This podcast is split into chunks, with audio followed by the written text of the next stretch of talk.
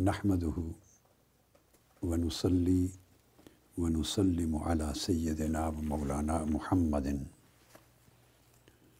رسول النبي الأمين المكين الحنين الكريم الرؤوف الرحيم. أما بعد، بسم الله الرحمن الرحيم. باب حب الرسول صلی اللہ تعالی علیہ وآلہ وسلم. من الایمان. حدثنا ابو الیمان قال اخبرنا شعیب. قال حدثنا ابو الزناد عن الاعرج عن ابی حریرت رضی اللہ تعالی عنہ. ان رسول اللہ صلی اللہ علیہ وآلہ وسلم قال فوالذی نفسی بیدہ لا يؤمن احدكم حتى اكون احب اليه من والده وولده. وعن انس عن النبی صلی اللہ علیہ وآلہ وسلم. اب یہ اگلی حدیث صحیح بخاری کی پڑھ رہا ہوں۔ پہلی حدیث جو میں نے پڑھی ہے، یہ صحیح بخاری کتاب الایمان کی حدیث نمبر چودہ تھی۔ اس باب کے تحت کہ حضور نبی اکرم صلی اللہ تعالیٰ علیہ وآلہ وسلم کی محبت ایمان ہے۔ اس کے تحت دوسری حدیث ہے، حدیث نمبر پندرہ۔ حضرت انس رضی اللہ تعالیٰ عنہ روایت کیا۔ قال قال النبی صلی اللہ علیہ وآلہ وسلم، لا يؤمن احدكم حتى اكون احب الیہ من والدہ و ولدہ والناس اجمعین۔ ایک ہی مضمون کی ایک لفظ کے اضافے کے ساتھ دو حدیثیں ہیں۔ حضور علیہ السلاۃ والسلام نے فرمایا، پہلی حدیث میں کہ مجھے اس ذات کی قسم جس کے قبضہ قدرت میں میری جان ہے، قسم کھانے کے بعد ارشاد فرمایا کہ کوئی شخص اس وقت تک مومن نہیں ہو سکتا۔ جب تک میں اسے، اس کے والد یعنی والدین اور ولد اس کا بیٹا یعنی ساری اولاد، ان سب سے بڑھ کر محبوب نہ ہو جاؤں۔ یعنی جب تک کوئی مسلمان یا کوئی شخص اپنے آبا و اجداد، اپنے والدین اور اپنی ساری اولاد کی محبتوں سے بڑھ کر مجھ سے محبت نہ کرے، اس وقت تک اللہ کی عزت کی قسم وہ شخص مومن نہیں ہے۔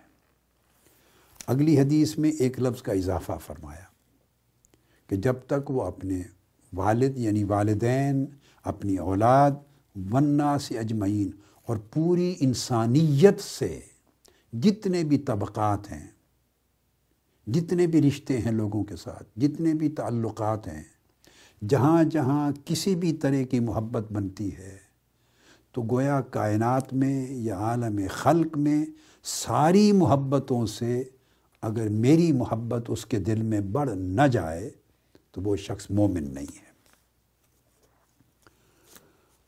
اب اس حدیث میں حضور علیہ السلاۃ والسلام نے یعنی والدین سے محبت، اولاد کی، اور اولاد سے محبت والدین کی، اور پھر سب لوگوں کے ساتھ۔ خواہ میاں بیوی کی محبت ہے، بھائیوں اور بہنوں کی محبت ہے اعزا اقارب کی محبت ہے، دوست، احباب کی محبت ہے، خونی رشتوں اور خاندانوں کی محبت ہے، قبائلی محبت ہے، مناسب کی محبت ہے، دنیا کی کسی بھی شے کی جو انسان کے دل کو مرغوب اور محبوب ہوتی ہے، جس کی طلب اور رغبت اور محبت اور جس کی طرف میلان اور جھکاؤ انسان کا ہوتا ہے۔ ان سارے میلانات اور رجحانات سے جب تک میری محبت اس کے دل میں بڑھ نہ جائے، اس وقت تک وہ مومن نہیں ہے۔ سیدنا فاروق اعظم رضی اللہ تعالیٰ عنہ نے جب یہ حدیث سنی تو عقل اصلاۃ والسلام کی بارگاہ میں حاضر ہوئے اور عرض کیا، یا رسول اللہ صلی اللہ علیہ وآلہ وسلم لعنت احب علیہ من کل شعین اللہ من نفسی۔ آپ یقیناً کائنات کی ہر شے سے بڑھ کر مجھے محبوب ہیں، مگر میری محبت جو مجھے اپنی جان سے ہے وہ مجھے زیادہ لگتی۔ اب یہ جملہ ہم لوگ نہیں بولیں گے۔ چونکہ ہم صدق اور صداقت اور سچائی کے اس مرتبے پر نہیں ہیں۔ ہم باتوں کو چھپاتے ہیں۔ حقیقت اور غیر حقیقت میں خلط ملت کرتے ہیں۔ اندر کی کیفیات کا ادراک نہیں کرتے یا سچائی جو اندر موجود ہے اس کا اظہار نہیں کرتے۔ صحابہ کرام اور پھر خلفۂ راشدین، جن میں سیدنا فاروق اعظم رضی اللہ تعالیٰ عنہ ہیں، وہ مرتبہ ایمان میں اتنے بلند تھے کہ ان کے احساسات میں کوئی ملاوٹ نہیں تھی، ان کے ظاہر اور باطن میں کوئی رکاوٹ اور کوئی فرق نہیں تھا، جو اخفا میں تھا وہی ان کے اظہار میں تھا۔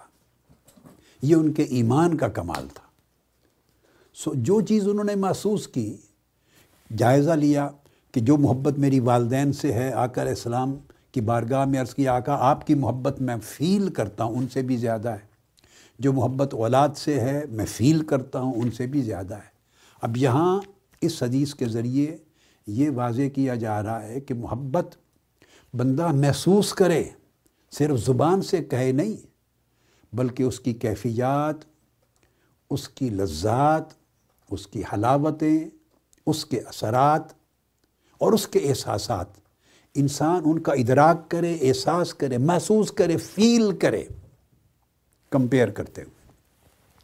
تو دیکھا کہ ہر ایک سے محبت میری جو بھی درجے میں ہے، یا رسول اللہ، آپ کی محبت ہر محبت سے اور ساری محبتوں کے مجموعے سے بھی بڑھ گئی ہے۔ مگر ایک چیز میں دیکھتا ہوں کہ جو جان کے ساتھ ایک بندے کی محبت ہے، یہ میری محبت ہے، زندگی کے ساتھ، اپنی جان کے ساتھ۔ وہ سٹل سٹرونگر ہے۔ اس پر آقا علیہ السلاۃ والسلام نے فرمایا، لا یا عمر عمر، اگر جان کی محبت بھی میری محبت کے مقابلے میں زیادہ ہے، تو ابھی آپ کا ایمان کمال کے درجے پر نہیں پہنچا۔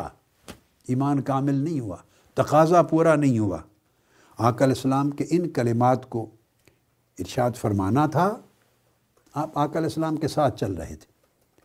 آقا علیہ السلام کے کلمات ان کے اندر اتر گئے اور کلمات کو سنتے ہی انہوں نے کہا، واللہ لانت حب الیہ من نفسی. یا رسول اللہ، ہر مخلوق سے اب آپ کی محبت بڑھ گئی ہے اور آپ کی محبت اب میرے اندر میری جان اور میرے نفس اور میری زندگی کی محبت سے بھی بڑھ گئی ہے۔ جب یہ عرض کیا تو آقا علیہ السلام نے فرمایا، فقال عمر الان یا عمر؟ اے عمر، اب ایمان تمہارا کامل ہو گیا ہے۔ تو مطلب یہ تھا کہ اب ایمان اور دین کی اب تمہارے اندر تکمیل ہوئی ہے، جب ساری محبتیں میری محبتوں کے مقابلے میں نیچے چلی گئی ہیں۔ یہ ایک پیمانہ امام بخاری نے ان دو احادیث کے ذریعے دیا ہے۔ اور محبت جس سے بھی ہوتی ہے، اس کی کچھ بنیادیں ہیں، جس کی بنیاد پر آپ کہیے کہ اس کی اقسام ہیں۔ ایک محبت وہ ہے جو فطری طور پر اللہ رب العزت نے کسی کے دل میں ڈال دی ہے، کسی شے کے لیے۔ یہ وہ محبت ہے جو والدین کی اپنی اولاد کے ساتھ ہوتی ہے۔ والدین کی اپنے اولاد اور اپنے پوتے پوتیوں کے ساتھ، آف سپرنگس کے ساتھ ہوتی ہے۔ یہ ایک شفقت ہے، یہ ایک جبلی محبت ہے۔ دوسری قسم جو ہے، وہ بھی اسی طرح من جانب اللہ ہوتی ہے جو اولاد کی اپنے والدین کے ساتھ ہوتی ہے۔ چونکہ خونی رشتہ ہے، تو دونوں سمت اس محبت کی بنیاد فطرت اور جبلت پر ہے۔ اور جب والدین کی محبت اولاد کے ساتھ ہوتی ہے، تو اس میں ایک دوسری قسم کی محبت بھی شامل ہو جاتی ہے۔ وہ شفقت کی محبت ہے، رحمت اور شفقت۔ یعنی جبلی محبت اور شفقت و رحمت کی محبت۔ عاطفت اور ملاطفت یعنی دو چیزیں جمع ہو جاتی ہیں۔ پھر ایک محبت کا اور اینگل ہوتا ہے جس کی بنیاد طلب، رغبت اور اشتہا پر ہوتی ہے۔ اس کو آپ شہوت بھی کہتے ہیں۔ جیسے کھانے کی محبت ہے، پینے کی محبت ہے، اچھی خوراک ہے، اچھی متائم ہیں، اچھی لذیذ چیزیں ہیں، اچھے گھر ہیں، اچھی سواری ہے اچھا رہن سہن ہے۔ اور جہاں بھی لیول آف کمفرٹ ہوتا ہے جن چیزوں میں اور آدمی سکون اور آرام محسوس کرتا ہے، پھر ان کی محبت پیدا ہوتی اس کا ذکر بھی قرآن مجید سورہ آل عمران کی آیت نمبر چودہ میں ہے۔ اعوذ باللہ من الشیطان الرجیم۔ زین للناس حب الشہوات یعنی جتنی شہوتیں، رغبتیں، طلبات، رغبات ہیں زندگی کے، ان کی محبت کہا ہے؟ ان شہوتوں کی محبت مزین کر دی گئی ہے۔ ان محبتوں کو زینت دے دی گئی ہے، انسان کے لیے اٹریکٹیو کر دی گئی ہے۔ اللہ پاک نے ان محبتوں کو مزین کر کے ڈیکوریٹ کر دیا ہے۔ اٹریکٹیو بنا دیا ہے آپ کے اندر۔ تو آپ ان محبتوں کے اندر ایک طبعی رغبت، ایک رجحان، ایک میلان، ایک فطری جھکاؤ محسوس کرتے ہیں۔ ان میں من النساء والبنین والقناطین المقنطرت من الذهب والفدہ الى آخر لایا اس میں پھر بیویاں بھی ہیں، اس میں بچے بھی ہیں، اس میں اموال اور مال و دولت بھی ہے، اس میں تجارت بھی ہے، سونا چاندی بھی ہے۔ اور اس میں دیگر طاقت کے مختلف مظاہر بھی ہیں، قوت کے مظاہر بھی ہیں، عزت و شہرت کے مظاہر بھی ہیں۔ یہ سارے مظاہر حیات جن کے اندر طرح طرح کی طلبات، رغبات، شہوات۔ اللہ نے رکھ دی ہیں یہ محبت مبنی پر اشتہا ہے۔ اس کی طلب ہے، اس کی شہوت ہے۔ پھر اس کے بعد ایک محبت مبنی پر اجلال و تعظیم ہوتی ہے۔ کسی کا مرتبہ اتنا اونچا ہے، درجہ اتنا اونچا ہے، علم میں، اخلاق میں، اعمال میں، صالحیت میں، تقوی میں، پرہیزگاری میں، برتاؤ میں۔ تو اس کے اجلال اور تعظیم اور بزرگی اور کرامت اور اس کی جو گریٹنس ہے، اس کی وجہ سے محبت ہو جاتی ہے۔ اس میں اچھے جو اخلاق ہیں، جن کے صالحین کے، اولیاء کے، علماء کا اچھا علم نافع ہے، بزرگوں کی بزرگی ہے، متقی کا تقوی ہے۔ الغرض یہ سارے محاسن اور اخلاق اچھے محامد، جن کی وجہ سے انسان اکرم، اعلیٰ، عرفہ، بزرگ بنتا ہے۔ تو لوگوں کی نگاہ میں محبوب بھی ہوتا ہے، لوگوں کی طبیعتیں جھکتی ہیں۔ اس کے اخلاق کی وجہ سے مٹھاس، اس کی بولی، اس کی زبان، اس کی شفقت، اس کی یعنی عادات، خسائل تو انسان کو محبوب بناتے ہیں تو ایک ریزن یہ بھی ہو جاتا ہے۔ پھر اس کے بعد ایک اور محبت کا سبب ہوتا ہے، وہ نعمت کا، احسان کا۔ کوئی کسی پہ نعمت کرتا ہے، احسان کرتا ہے، بھلائی کرتا ہے، اس کو تعلیم دیتا ہے، اس کی رہنمائی کرتا ہے، اس کی مدد کرتا ہے، اس کو محکومی سے، محرومی سے، غلامی سے، مجبوری سے، پریشانی سے نکالتا ہے، ہر وقت اس کا خیال رکھتا ہے، تو تبھی محبت اس کے لیے پیدا ہونے لگ جاتی تو اس کے احسانات بنیاد بنتے ہیں اس محبت کے۔ یہ تو پانچ قسمیں میں نے بیان کی۔ ان پانچ قسموں میں ساری محبتیں والدین کی اولاد والی کو چھوڑ کر ساری محبتیں حضور علیہ السلاۃ والسلام کی ذات میں جمع ہیں۔ کیونکہ وہ سارے وجوہ، وہ ریزنز وہ سارے اسباب جو محبت کو جنم دیتے ہیں، وہ سارے اسباب اللہ رب العزت نے آقا علیہ السلاۃ والسلام کے اندر بتمام و کمال رکھ دیے ان میں ایک چیز اور ایڈ کر لیں اور وہ جمال و کمال ہے۔ کسی کی خوبصورتی ہے اور کسی کا کمال ہے، میں صرف اس کو سیپریٹ اس لیے کر رہا ہوں کہ سمجھنے میں آسانی ہو، ورنہ جو اجلال و تعظیم کے اندر، اس محبت کے اندر یہ چیز بھی آ جاتی ہے۔ سیپریٹ کر کے آسانی سے سمجھنا ہو تو اس کو الگ قسم بھی بنا لیں۔ کوئی بڑا خوبصورت ہے، اس کی شکل و صورت بڑی اچھی ہے، اس کی سیرت بڑی اچھی ہے، اس کا اخلاق بڑا اچھا ہے، اس کے علم کا کمال بڑا اچھا ہے، اس کے اخلاق کا کمال بڑا اچھا ہے۔ اس کا سکل بڑا اچھا ہے، تو اس کے جمال اور کمال، خوبصورتی اور خوبصورتی اس کی وجہ سے، اور اس کے اندر محاسن کا بڑا علوف بڑی بلندی ہے۔ اس کا فن ہے، بڑا کمال ہے۔ یہ محبت، لوگ یہ مختلف ایکٹرز کے ساتھ محبت کرتے ہیں، ان کے سکلز کے ساتھ محبت کرتے ہیں۔ اداکاروں سے پلیئرز ہیں گیم کرتے ہیں سپورٹرز ہیں۔ تو وہ ان کا سکل ہے، ان کا فن ہے، ان کی مہارت ہے۔ اس کے ساتھ محبت ہوتے ہیں لوگ دیوانے ہوتے ہیں فین ہوتے ہیں۔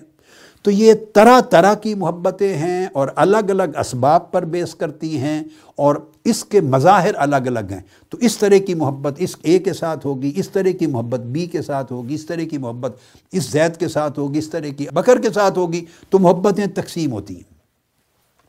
پھر اسی میں جیسے میں نے عرض کیا، ایک محبت راحت پہ بیس کرتی ہے۔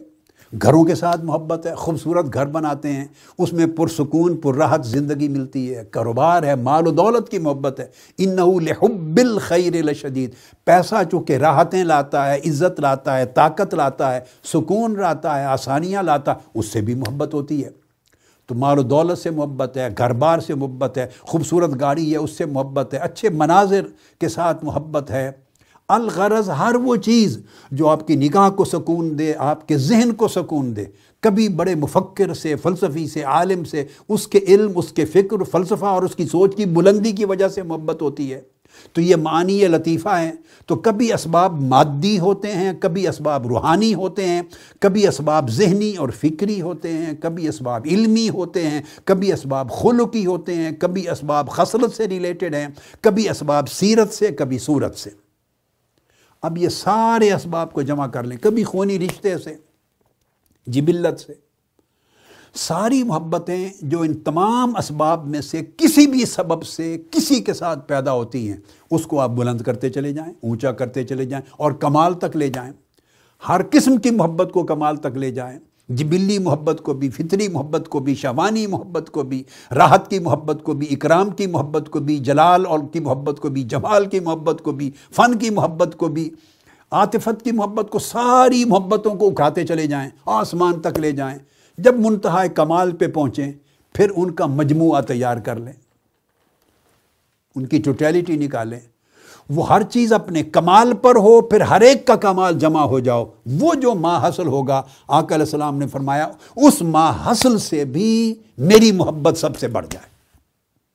یعنی حجم میں، اس کی کمیت میں بھی سب سے بڑھ جائے اور کیفیت میں بھی سب سے بڑھ جائے۔ کوانٹیٹی میں بھی سب سے زیادہ ہو اور کوالٹی میں بھی سب سے زیادہ ہو۔ اس کو حضور علیہ السلاۃ والسلام نے ایمان قرار دی جب محبت یہ ہو جائے تو محبت ایثار مانگتی ہے۔ محبت کرنے والا اس کی علامت کیا ہے؟ وہ محبوب کو دیکھنا چاہتا ہے، وہ محبوب سے ملنا چاہتا ہے، وہ محبوب کو سننا چاہتا ہے اور محبوب جو کہے اس کو مانتا ہے۔ محبوب کے لیے اپنا آرام قربان کرتا ہے، محبوب کے لیے اپنا ذوق ختم کرتا ہے، اپنی چاہت ختم کرتا ہے۔ محبوب کے لیے اپنی ترجیح کو ختم کرتا ہے، محبوب کے لیے مر مٹتا ہے، جان دینی پڑے جان بھی دیتا ہے۔ یہ محبت ہے، یہ تعریف ہے۔ کوئی ایسا کام نہیں کر سکتا جس سے میرا محبوب راضی ہو۔ اور کوئی ایسا کام چھوڑ نہیں سکتا جس کے چھوڑنے پر میرا محبوب خفا ہو۔ تو گویا محبوب کے کہے کو کرتا ہے، محبوب کے منع کیے سے رکتا ہے۔ محبوب کو چاہتا ہے، محبوب کی طرح کی زندگی بسر کرتا ہے۔ محبوب کی طرح کا لباس پہنتا ہے، محبوب کی طرح کی آواز نکالتا ہے، محبوب کی طرح نشست و برخاست رکھتا ہے۔ پھر محبوب جن سے محبت کرتا ہے، پھر آگے ان سے محبت کرتا ہے۔ وہ حسن حسین سے محبت کرتے ہیں تو حسن و حسین سے محبت ہوگی وہ اہل بیت سے محبت کرتے ہیں تو اہل بیت سے محبت ہوگی وہ صحابہ سے محبت کرتے ہیں تو صحابہ سے محبت ہوگی وہ صالحین سے محبت کرتے ہیں تو صالحین سے محبت ہوگی حتیٰ کہ وہ غریب اور محتاج سے محبت کرتے ہیں اس سے محبت ہوگی وہ انسانیت سے محبت کرتے ہیں تو انسانیت سے محبت ہوگی وہ پوری اللہ کی مخلوق سے محبت کرتے ہیں تو اللہ کی مخلوق سے محبت ہوگی یعنی محبوب کی محبت جدھر جدھر جاتی ہے، محب کی محبت اس کے پیچھے پیچھے جاتی ہے۔ ایسا نہیں ہو سکتا محبوب ایک چیز کو چاہے، محب کسی اور چیز کو چاہے۔ دونوں کی محبتوں کے رخ اپوزٹ ہوں اور کہے، میں تو بڑا عاشق ہوں۔ یہ ہمارا عشق ہے۔ یہ جو ہماری زندگیوں کا عشق رسول ہے نا، اور ہماری زندگیوں کی محبت رسول یہ ہے کہ آقا علیہ السلام کی چاہت کسی اور سمت ہے۔ ہماری چاہتیں اور سمت ہیں۔ فرمان کسی اور سمت ہے، ہمارا عمل کسی اور سمت ہے۔ وہ جس چیز سے ناراض اور خفا ہوتے ہیں، ہم وہ کام کرتے ہیں۔ جس سے خوش ہوتے ہیں، اس کام کی پرواہ نہیں کرتے۔ جس کا حکم دیتے ہیں، اس کی نافرمانی کرتے ہیں۔ جن سے منع کرتے ہیں، وہ زندگی میں آسودگی کے لیے کرتے رہتے ہیں۔ یعنی ہم الٹ چلتے ہیں، دعویٰ محبت کا کرتے ہیں۔ پھر اگلی بات، محبت کرنے والا کبھی غافل نہیں ہوتا۔ محبت اور غفلت دو چیزیں نہیں ہیں۔ محبت بیتاب رکھتی ہے۔ محبت جگاتی ہے، محبت بے چین رکھتی ہے، محبت مستعد رکھتی ہے، محبت دوہراتی ہے۔ ہماری زندگیوں میں غفلت ہے، ہماری زندگیوں میں کوتاہی ہے۔ یعنی ہم زبان اور دعویٰ کے اعتبار سے محبت کی بات کرتے ہیں اور ساری زندگی ظاہر اور باطن میں ہم خلاف محبت ہے، مخالفت ہے۔ محبت مطابعت چاہتی ہے۔ مطابعت چاہتی ہے۔ وہ مخالفت گوارا نہیں کرتی، محبت موافقت چاہتی ہے۔ وہ مخالفت گوارا نہیں کرتی۔ محبت محبت چاہتی ہے، وہ نفرت گوارا نہیں کرتی۔ محبت ملاطفت چاہتی ہے، وہ منافرت گوارا نہیں کرتی۔ محبت قربت چاہتی ہے، وہ دوری گوارا نہیں کرتی۔ محبت ایثار قربانی چاہتی ہے، وہ بخل اور کنجوسی گوارا نہیں کرتی۔ یعنی وہ کون سا محب ہے جو محبت کا دعویٰ بھی کرے اور طبیعت میں بخل اور کنجوسی بھی رکھے؟ یہ چیز محبت کو، محب کو، محبوب کو اور تعلق کے محبت کو سمجھنے کی ضرورت ہے۔ یہ عرض کر دیا کہ آقا علیہ السلام نے فرمایا، اس طرح ساری محبتیں اور ان کے سارے آخری اینڈ کمال کے جمع کر کے جو ٹوٹل بنے گا، سم ٹوٹل، وہ سارا مل کے میری محبت کا ایک ذرہ ہو، وہ میری محبت ایک پہاڑ ہو، تو وہ شخص ایمان میں کامل ہے۔ اس لیے فرمایا، قل ان کن تم تو اللہ فتح بیونی یحببکم اللہ۔ اگر اللہ سے محبت کرتے ہو تو پھر میرے اندر فنا ہو جاؤ۔ میری رضا میں، میرے حکم میں، میری منشا میں، میری خوشی میں فنا ہو جاؤ۔ جہاں میں قدم رکھوں، وہاں تمہارا قدم۔ میرے پیچھے پیچھے چلو۔ میرے اسوا میں، میری سیرت میں، میری چاہت میں، میری رغبت میں، میری ترجیح میں فنا ہو جاؤ۔ یہ فتح بھی ہونی ہے۔ جب ایسا کر لو گے تو اللہ پھر تمہیں صرف محب نہیں رہنے دے گا، تمہیں اللہ اپنا محبوب بنا لے گا۔ کیوں؟ کہ تم اس کے محبوب کے سچے محب ہو۔ اللہ کا طریق یہ ہے کہ وہ اپنے محبوب، آقا علیہ السلام سے ایسی محبت کرتا ہے کہ جو ان کے محبوب کا سچا محب ہو جاتا ہے، اللہ اسے بھی محبوب بنا لیتا ہے۔ یعنی سچا محب وہ ہوتا ہے کہ محبوب کے محبوب سے بھی پیار کرتا ہے، محبوب کے محب سے بھی پیار کرتا ہے۔ اب اس کے لیے یہ جو میں نے جتنی گفتگو کی، کیا ایک عجیب، خوبصورت بات ہے اور اس باب کے بعد جو اگلا باب بیان کیا اتفاق ہے، جتنی گفتگو میں نے کی ہے، وہ اس پورے گفتگو کو اگلا باب ثابت کر دیتا۔ اس کی دلیل بن گیا ہے وہ، شہادت بن گیا۔ نیا باب قائم کر کے امام بخاری نے وارد کی ہے، باب و حلاوت الایمان۔ یہ باب نمبر نو ہے۔ اس میں امام بخاری حدیث لائے ہیں کہ آقا علیہ السلام نے فرمایا اور اس کو بھی روایت کیا اناسن سے۔ رضی اللہ تعالیٰ عنہ، عن النبی صلی اللہ علیہ وآلہ وسلم قال ثلاث من کن فیہ وجد حلاوت الایمان. تین چیزیں ایسی ہیں جس شخص کے اندر پائی جائیں جو ان تین چیزوں کو حاصل کر لے اور ان تین چیزوں کو اپنی طبیعت میں داخل کر لے اور ایسا حاصل کرے اور ایسا داخل کرے کہ پوری طبیعت کا مدار ان تین چیزوں پر بن جائے یعنی اس کی طبیعت کا مزاج ٹیمپرامنٹ اس کا کریکٹر اس کے اندر کی باطن کی کیفیت ان پر استوار ہو جائے۔ تو فرمایا، اس شخص نے ایمان کی حلاوت کو پا لیا یعنی ایمان کی لذت کو، ایمان کے ٹیسٹ کو پا لیا۔ یہاں لفظ حلاوت بول کر ایک محسوس شے کی تشبیح سے غیر محسوس حقیقت کو سمجھایا جا رہا ہے۔ حلاوت ذائقے سے تعلق رکھتی ہے۔ اور اشارہ یہ کر دیا تاکہ فوری ذہن چلا جائے کہ آپ لوگ بڑے اچھے اچھے کھانے کھاتے ہیں نا، خوش ذائقہ خوش ذائقہ مشروب پیتے ہیں، خوش ذائقہ پھل کھاتے ہیں، طرح طرح کی ڈشز کھاتے ہیں، طرح طرح کی سویٹ ڈشز کھاتے ہیں۔ تو آپ کا ذائقہ ہے، اس سے آپ کو حلاوت ملتی ہے، ایک ٹیسٹ ڈیولپ ہوتا ہے، ایک لذت ملتی ہے، آپ فیل کرتے ہیں بڑا پیارا۔ فرمایا، ایمان کو بھی اسی طرح، اس خوبصورت متعم اور مشروب کی طرح ایمان کی حلاوت کو اپنے اندر محسوس کریں۔ اور جب آدمی ایمان کی لذت کو اور حلاوت کو اندر محسوس کرنے لگ جاتا ہے، تو سمجھیں کہ ایمان اس کے اندر ایک زندہ حقیقت بن گیا ہے۔ ایمان ایک زندہ حقیقت بن گیا ہے۔ محض ایک تصدیق اور اظہار کے کلمات نہیں رہا، وہ رچ بس گیا ہے۔ تو فرمایا وہ کیا تین چیزیں ہیں؟ فرمایا یقون اللہ و رسول احب علیہ مما سوا ہوما پہلی یہ چیز کہ اللہ اور اللہ کے رسول باقی ساری کائنات کی ہر شے سے بڑھ کر اسے محبوب ہو جائیں۔ کائنات کی کوئی شے اللہ اور اللہ کے رسول کے مقابلے میں اس کی زندگی میں عملاً ترجیح نہ رکھے۔ ہر چیز پیچھے چلی جائے۔ ایک یعنی اس کی محبت کائنات کی ہر شے کی محبت سے بڑھ جائے۔ دوسرا وہیں یحب المر لا یحب اللہ اور اس محبت کا اللہ اور اس کے رسول کی محبت کا اثر اس کی شخصیت پر اور اس کی سیرت پر اور اس کی طبیعت اور مزاج پر ایسا ہو کہ اس کے بعد جس شخص سے بھی وہ بندہ محبت کرے، اللہ کے لیے کرے۔ یعنی پہلے کہا کہ ساری محبتیں نیچے رہ جائیں۔ اور اللہ رسول کی محبت کل کائنات کی محبتوں کے اوپر چھا جائے، غالب آ جائے۔ دوسری بات کی کہ اب نیچے آ جائیں۔ اب نیچے جس دنیا میں رہ رہے ہیں، وہاں بھی تو محبتیں ہیں نا۔ جن کی فہرست سمجھ لیں، میں نے پہلی گفتگو کی، ابھی پہلے حصے میں بیان کی۔ اب وہ ساری محبتیں کریں۔ اللہ رب العزت نے ان محبتوں سے منع نہیں کیا۔ کمپیرزن کیا ہے کہ ان محبتوں سے اللہ رسول کی محبت بڑھ جائے۔ نفی نہیں کر دی کہ ساری محبتیں ختم کر دو۔ ماں باپ اگر محبت اولاد کی ختم کر دیں تو پرورش نہیں کر سکتے۔ اولاد ماں باپ کی محبت ختم کر دیں تو اس کی عزت اور احترام تقریم نہیں کر سکتے۔ بھائی بہن، خونی رشتے محبت ختم کر دیں تو سلا رحمی نہیں ہوتی۔ دوست دوست سے محبت ختم کر دے تو حقوق ادا نہیں ہوتے۔ خلق سے محبت ختم ہو جائے تو کسی پر احسان اور بلائی نہیں ہوتی۔ محبتیں رہیں، وہ چاہیے، وہ درکار ہیں۔ آپ کے حسن اخلاق کے لیے۔ مگر اللہ رسول کی محبت جہاں آ جائے، اللہ رسول کا حکم آ جائے، امر و نہیں آ جائے، اللہ رسول کا میٹر آ جائے، ساری محبتیں اس کے نیچے جھک جائیں۔ اللہ رسول کی محبت، ہر محبت اور کائنات کی ساری محبتوں سے اوپر اعلیٰ، عرفہ، قوی اقوا اور طاقتور ہو۔ اب فرمایا، اب آ جائیں نیچے۔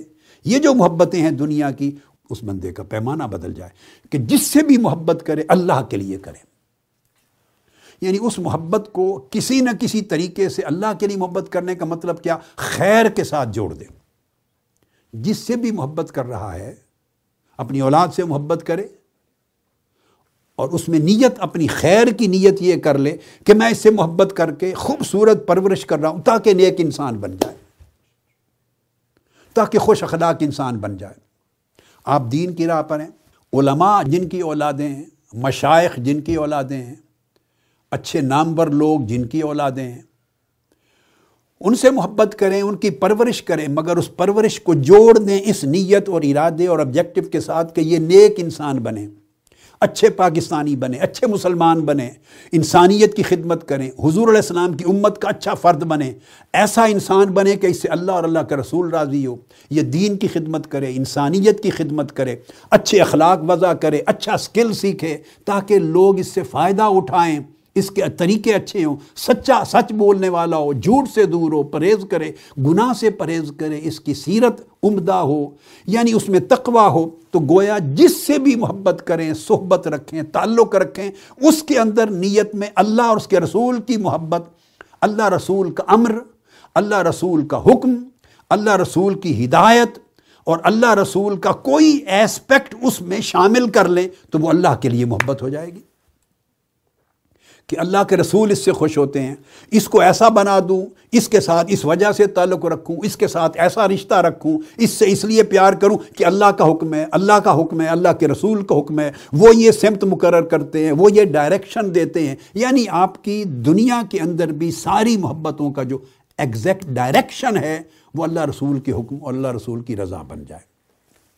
اور تیسری چیز فرمائی وہیں یک رہا یعود فی الکفر کما یک رہو و فنار اور اس کو کفر سے نفرت ہو جائے، اور کفر میں معصیت بھی شامل کر لیں۔ کفر و معصیت سے نفرت ہو جائے اتنی کہ مسلمان ہونے کے بعد واپس کفر کی طرف پلٹ جانا، اور نیک اور صالح ہو جانے کے بعد واپس فسق و فجور کی طرف پلٹ جانا نیک و کار عبادت گزار، اور اللہ کی راہ پر چل لینے کے بعد پھر گمراہی کی راہ کی طرف پلٹ جانا، اس عمل سے اس کو اتنی نفرت ہو، جیسے کوئی شخص اسے کہے، میں تمہیں آگ میں پھینکتا ہوں۔ تو آگ میں پھینکے جانے سے جس طرح کتراتے اور گھبراتے ہو، اس سے زیادہ گھبراؤ، نیکی چھوڑ کے بدی کی طرف پلٹ جانے میں۔ ایمان چھوڑ کے کفر کی طرف پڑ جانے میں۔ صالحیت چھوڑ کے معصیت کی طرف پلٹ جانا۔ تمہیں اتنا اس سے متنفر ہونا چاہیے، تمہیں جتنا آگ میں پڑ جانے سے متنفر ہوتے۔ اب فرمایا جو یہ تین چیزیں اپنے اندر پیدا کر لے اور اپنی طبیعت اور مزاج کو ان پر استوار کر لے، اس نے دراصل ایمان کی حلاوت چکھی، اس نے ایمان کا ٹیسٹ کیا۔ اب آپ اندازہ کر لیں۔ اگر ہماری طبیعتیں ان تین چیزوں پر استوار نہیں ہیں تو ہم نے ایمان کا ذائقہ ہی نہیں چکھا، اس کا مزہ نہیں چکھا۔ مزہ نہیں چکھا۔ جب ایمان کا مزہ نہیں آتا تو عبادت کی حلاوت نہیں آتی۔ جب ایمان کی لذت اور حلاوت آپ کے من میں نہیں آتی، تو نہ عبادت میں لذت، نہ سجدے میں لذت، نہ تلاوت میں لذت، نہ نماز روزے میں لذت، نہ دیگر طاعات میں، عبادات میں حسانات میں، خیرات میں کوئی حلاوت، لذت نہیں رہتی، یکسوئی نہیں رہتی، کیفیت نہیں رہتی۔ کئی بار ہمیں پرابلم آتا ہے کہ ہماری یکسوئی نہیں ہوتی رجحان نہیں ہوتا۔ بنیادی چیز یہ ہے کہ اپنی طبیعت میں محنت کرنی چاہیے۔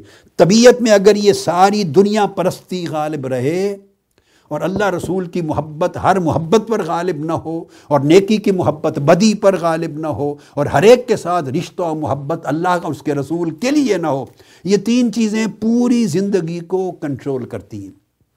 خیالات کو کنٹرول کرتی ہیں، رجحانات کو کنٹرول کرتی ہیں۔ ہمارے اعمال کو اور ہمارے جو احوال ہیں اور ہمارے معاملات اور طور طریقے، ان کو کنٹرول کرتی ہیں۔ تو من جب جو جو سورتا ہے، یکسوئی خود بخود اس میں سے جنم لیتی ہے۔ یکسوئی انجیکشن سے نہیں آ جاتی یا ورد وظیفے سے نہیں آ جاتی۔ بینیفٹ ہوتا ہے۔ ہر چیز سے بینیفٹ ہوتا ہے جو خیر کا باعث ہے۔ مگر ہر ایک کا ایک نیچرل پروسیس ہے۔ نیچرل پروسیس ہے۔ یعنی آپ بیج بوئیں اور تنا اگے بغیر کہیں کہ پھل آ جائے، بے صبری ہو جائے، تو بیٹھے بیٹھائے ورد وظیفے سے پھل لگ جائے، تو پھل ایسے نہیں لگتے۔ پھل لگنے کا ایک مرحلہ ہے وہاں تک پہنچنے کے لیے آپ کو سارے پروسیسز کو مکمل کرنا ہے۔ پانی نہ دیں، مالی پانی نہ دے اور کہیں کہ درخت اگ جائے تو پودے اس طرح نہیں اگتے۔ دھوپ نہ ملے ریکوائرمنٹ ہے۔ تو کہیں کہ اچھا درخت اور پودے بن جائیں تو اس طرح نہیں ہوتا۔ کھاد نہ ملے تو کہیں پودا اگ جائے، ایسا نہیں ہوتا۔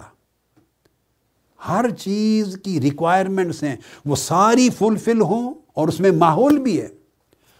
ہم گھر کا ماحول اگر فسق اور فجور کا، معصیت کا، نافرمانی کا رکھیں اور گھر کے ماحول میں اللہ رسول کی محبت کی جگہ ہی نہ ہو دین کی محبت کی جگہ ہی نہ ہو، اس میں معصیت ہو، غیبت ہو، چغلی ہو، کفر ہو، گناہ ہو، ساری لغویات ہوں۔ اور چاہیں کہ اس ماحول کے اندر ایک نیکی کا پودا اگ جائے تقوا کا پودا اگ جائے، صالحیت کا صالح پودا اگ جائے، اولاد پودے کی طرح ہیں۔ تو جس طرح کی زمین میں ان کو رکھیں گے، جیسا بیج ہوگا، جیسی کھاد دیں گے، جیسا پانی، جیسی دھوپ، جیسی پرورش، ویسا پودا اگے گا اولاد کا۔ یہ ایک نیچرل فینومینا ہے۔ تو اللہ رب العزت نے فرمایا کہ یہ وہ شرائط ہے اب اس محبت کے لیے قرآن مجید نے اس سے بھی اور زیادہ ایک جامع مضمون ایک جگہ دے دیا۔ وہ سورہ توبہ آیت نمبر چوبیس ہے۔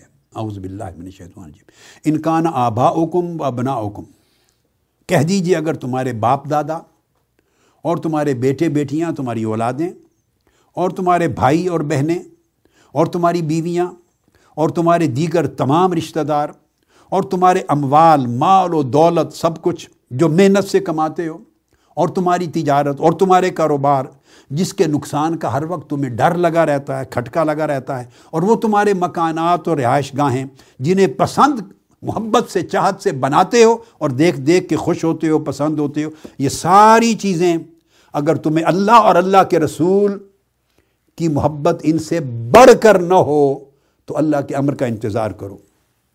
اللہ تمہیں نافرمانوں اور معصیت کاروں میں داخل کرے گا۔ حبا علیکم من اللہ و رسول و جہاد فی سبیل اللہ کی محبت، اللہ کے رسول کی محبت اور اللہ کے دین کی محنت کی محبت۔ تگ و دو، سٹرگل اللہ کے دین کے لیے۔ اپنے اندر دین مستحکم کرنا، اولاد میں مستحکم کرنا، معاشرے میں دین کو مستحکم کرنا، لوگوں میں دین کو مستحکم کرنا، دین کی دعوت کو پھیلانا، دین کے علم کو، دین کے فکر کو، دین کے کردار کو۔ اس کے پھیلانے میں محنت کرنا۔ منظم سٹرگل، انفرادی، اجتماعی، جب تک یہ اللہ رسول اور اس کے دین کی محبت ان ساری محبتوں پر غالب نہ ہو، تو فرمایا پھر انتظار کرو کسی بھی وقت اللہ کی سزا کا۔ ہم اس مرحلے میں ہیں۔ اس کے بعد ایک جو میں نے آپ بات کی، امام بخاری نے دسواں باپ قائم کیا۔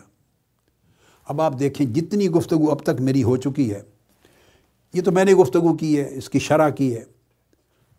مگر امام بخاری نے جو اس کے بعد باب قائم کیا، لگتا ہے ایگزیکٹلی یہی چیز ان کے دل و دماغ میں تھی اور اس کو ابواب بندی کی ترتیب کی شکل میں بیان کرتے آ رہے ہیں۔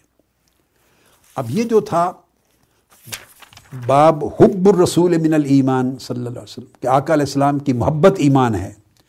اس باب کے بعد اور ایمان کی حلاوت یہ ہے، اس کے بعد اگلا باب لائیں، باب و علامت الایمان حب الانصار۔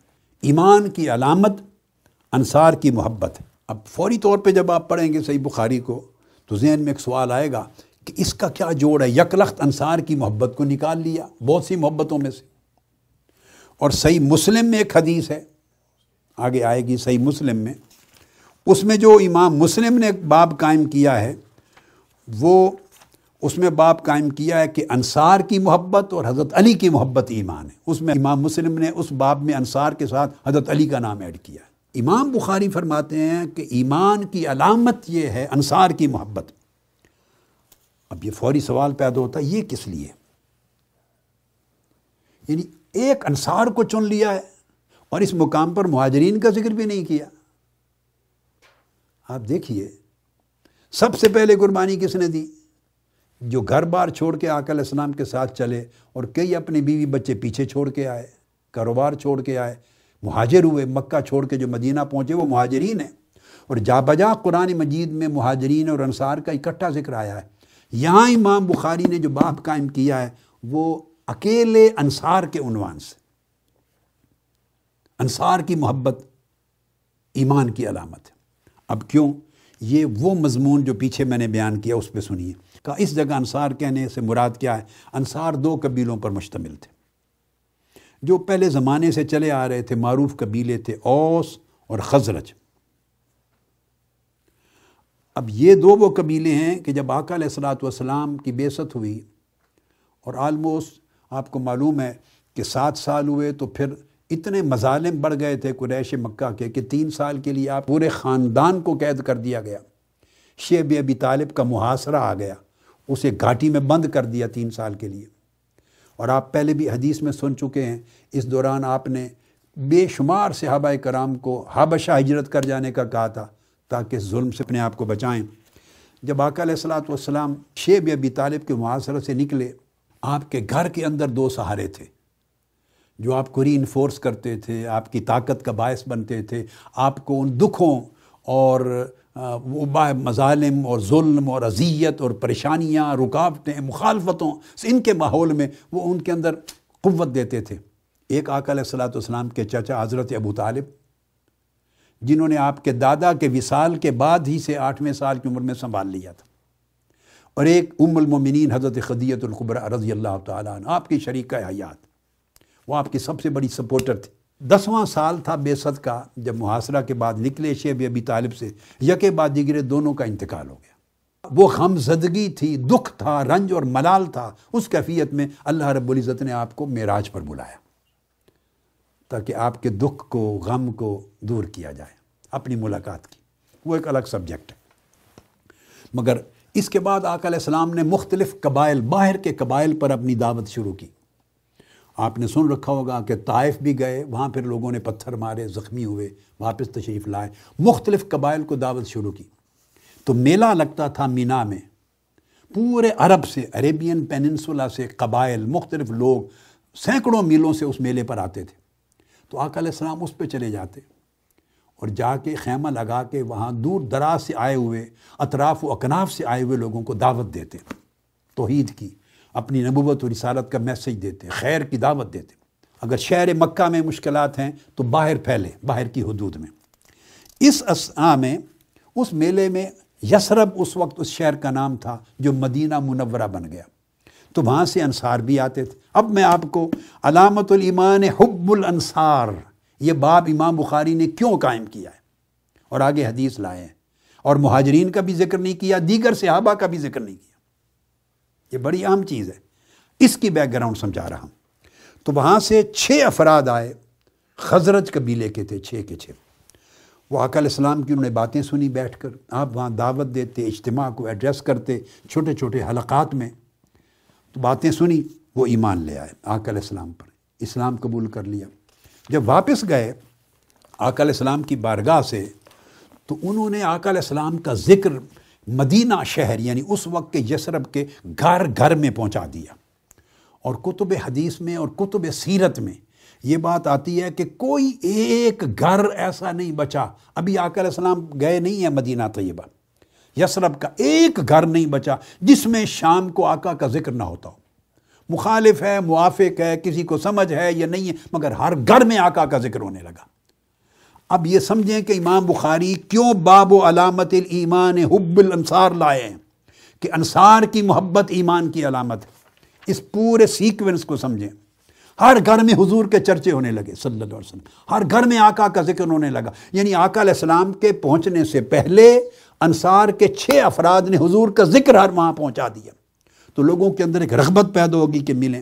حضور کا نام لیا جاتا تھا۔ ہر گھر میں محمد کی بات ہو رہی ہے، صلی اللہ علیہ وسلم۔ اس کے بعد اگلا سال آیا۔ پھر اسی منا کے میلے پر چھ آدمی، وہ چھ آدمی اور تیار ہوئے تو بارہ آدمی آئے۔ آپ دیکھیں، پورے سال کی محنت لگی ہوگی چھ کی۔ تو اس چھ کی محنت سے سال کے بعد اور چھ تیار ہوئے۔ بارہ آدمی آئے۔ اور ان بارہ آدمیوں میں سے دو قبیلہ اوس کے تھے، باقی دس لوگ پھر خزرت کے تھے۔ آقابہ کی جگہ پہ آقا علیہ السلام سے ملے، خطاب سنا اور آپ کی بیعت کی۔ آقا علیہ السلام کی دس اقدس پر بیعت کی اور اسلام قبول کر لیا۔ جب وہ بارہ لوگ مسلمان ہو گئے فرسٹ ٹائم تو حضور علیہ السلام نے چھ پہلے ہوئے تھے، چھ اور ہو گئے۔ تو آقا علیہ السلام نے پھر ان کے ساتھ حضرت مصعب بن عمیر کو رضی اللہ تعالیٰ عنہ کو ان کا معلم بنا کے بھیجا تاکہ وہ انہیں تعلیم دے اور علم پہنچائیں، قرآن بھی سکھائیں۔ پھر وہ مصعب بن عمیر کی ایفرٹس اور وہ بارہ لوگوں کی ایفرٹس اس کا اگلا سال جب آیا تو اگلے سال کے موسم میں پچھتر افراد آئے۔ ان پچھتر افراد میں تہتر مرد تھے اور دو عورتیں تھیں۔ ان ساروں نے اسلام قبول کر لیا اور آقا علیہ السلام کے دس یکدس پر بیت کی۔ وہاں گفتگو ہوئی۔ انہوں نے دعوت دی کہ یا رسول اللہ، یہاں آپ کے لیے مشکلات ہیں، تنگیاں ہیں، مصائب و علام ہیں۔ آپ کی دعوت کو، فکر کو، پیغام کو آگے پھیلانے میں رکاوٹ بن رہے ہیں۔ آپ ہمارے ہاں یسرب آ جائیں۔ اور ہماری سرزمین یسرب کو مدینہ بنا دیں ہمارے یہاں آ جائیں۔ انہوں نے دعوت دی۔ آقا علیہ السلام نے فرمایا، اگر مجھے لے جاؤ گے، میں تمہارے کہنے پر آ جاؤں گا، تو تمہارے اوپر حملے ہوں گے۔ یہ مکہ والے لوگ گھر نہیں بیٹھیں گے۔ نہ مجھے سکون اور چین سے بیٹھنے دیں گے، نہ میری دعوت کو چین سے آگے پھیلنے دیں گے۔ پرابلم ان کا میری ذات سے نہیں ہے۔ پرابلم ان کا میرے فکر سے، میری دعوت سے، میرے پیغام سے، میرے میسج سے ہے۔ اگر وہ دیکھیں گے کہ وہاں پھیل رہا ہے تو پھر وہاں آ کے جنگیں مسلط کریں گے، جنگ کی آگ لگائیں گے، حملے کریں گے، وہاں کے لوگوں کو، مخالفین کو دوگر مذاہب کو اکسائیں گے، ساز باز کریں گے۔ مجھے لے جانے کا مطلب یہ ہے کہ تمہیں سکون نہیں رہے گا۔ اس پر انہوں نے سوچ سمجھ کے کہا کہ یا رسول اللہ پوری بات سمجھ گئے ہیں۔ ہم اسلام پر بیعت کرتے ہیں، آپ کی تعلیمات کو قبول کرتے ہیں اور جو آپ کا دشمن ہوگا اس سے جنگ لڑیں گے۔ جو آپ کی دعوت کا مخالف ہوگا، اس کے ساتھ ہم جنگ لڑیں گے۔ اور جس طرح اپنی عزتوں کو اور اپنی بیوی بچوں کو بچاتے ہیں، اس سے کہیں بڑھ کر یا رسول اللہ، آپ کے دین کو، آپ کی دعوت کو اور آپ کو بچائیں گے۔ گویا انہوں نے آقا علیہ السلام سے دائمی وفاداری اور جان ساری کا عہد کر لیا۔ مینا میں یہ بیعت اقبائے اولا تھی اور یہ بیعت اقبائے ثانیہ۔ آقا علیہ السلام سے سن لیں، محبت کا، دائمی وفاداری کا جان ساری کا، اور آقا علیہ السلام کے لیے سب کچھ لٹا دینے، حتیٰ کہ اپنی اور اپنے بچوں کی جانیں تک لٹا دینے کا عہد کر لیا۔ اور پھر وہ وفاداری، جانی ساری، مرتے دم تک نبھائی۔ وہ بھی سن لیں، کیسے نبھائی؟ انہی کے پھر نوجوان تھے انصار کے۔ مدینہ کے، جن کی کثرت مہاجرین بھی آ گئے پھر صحابہ کرام، جو بدر میں بھی لڑے، آقا علیہ السلام کے دین کی حفاظت کے لیے عہد میں بھی، احزاب میں بھی، حدیبیہ میں بھی آئے ہوئے خیبر بھی گئے، وہ پوری زندگی دس سال آقا علیہ السلام کے لیے اپنی جانیں دیتے رہے۔ اور صحیح بخاری میں ہی آتا ہے۔ فتح مکہ ہو گئی، مکہ فتح ہو گیا۔ آقا علیہ السلام پھر اس کے بعد ہنین سے حملہ ہونے لگا۔ طائف اور ہنین کے قبائل جب دیکھا کہ مکہ والے شکست کھا گئے ہیں اور اسلام کا جھنڈا لہرا رہا ہے، تو وہ سارے کفار و مشرقین حملہ آور ہونے لگے مکہ پر کہ پھر چھین لیں اسلام سے ہم یہ سرزمین۔ تو آقا علیہ السلام ادھر گئے ہنین کی جنگ ہوئی۔ مال غنیمت آیا۔ نئے نئے قریش، بڑے بڑے قبائل، بڑے سربراہ، وہ دیکھا دیکھی کہ یہ تو اسلام اب غالب آ گیا، پوری عرب کی سرزمین پہ وہ بھی قافلہ اسلام میں شامل ہو گئے۔ اور شامل ہو کے وہ بھی غزوہ ہونے کے لیے چل پڑے۔ آقا علیہ السلام دیکھ رہے تھے کون پرانے جانصار ہیں، کون پرانے وفادار ہیں جو روز اول سے مجھے عہد کر کے لے گئے تھے، مجھے سنبھالا، میرے دین کو پھیلایا، جانیں لٹائیں، مال لٹایا، میرے مہاجرین آنے والوں کو گھر بار دیے، دیکھ رہے تھے۔ مگر جب ہنین کے مال غنیمت آیا تو وہ جو نئے نئے بڑے قریشی سردار آئے تھے مال کے لیے، آقا علیہ السلام نے سو سو پچاس پچاس اونٹ لد کے بار بڑھ کے ان کو دیے، مال غنیمت بہت زیادہ ان کو دیے۔ کچھ نوجوان تھے، وہی انصار مدینہ میں سے۔ انہوں نے آپس میں نئے نوجوان ہوتے ہیں نا، ہر حکمت کو ہر کوئی نہیں سمجھتا۔ اور وفاداری اور تابے داری اور جانی ساری کا درجہ معرفت کے ساتھ، معرفت کا بھی اتنا نہیں ہوتا۔ سمجھ کا لیول بھی ہر ایک کا اتنا نہیں ہوتا۔ ساتھ نفس بھی ہے، خیال آ گیا کہ جانے ہم نے لڑائی ہیں، قربانیاں ہم نے دی ہیں، خون ہم نے اپنے گروائے ہیں، سب کچھ ہم نے لٹایا ہے اور آج مال غنیمت سو سو اونٹ لاد لاد کے دے رہے ہیں ان لوگوں کو جو فتح مکہ کے بعد صرف مال غنیمت کی خاطر مسلمان ہو کے قافلہ اسلام میں آئے ہیں۔ ان کو تو کسی نے اس طرح کی باتیں شروع کر دی کہ یہ کیا ہے؟ حق تو ہمارا تھا۔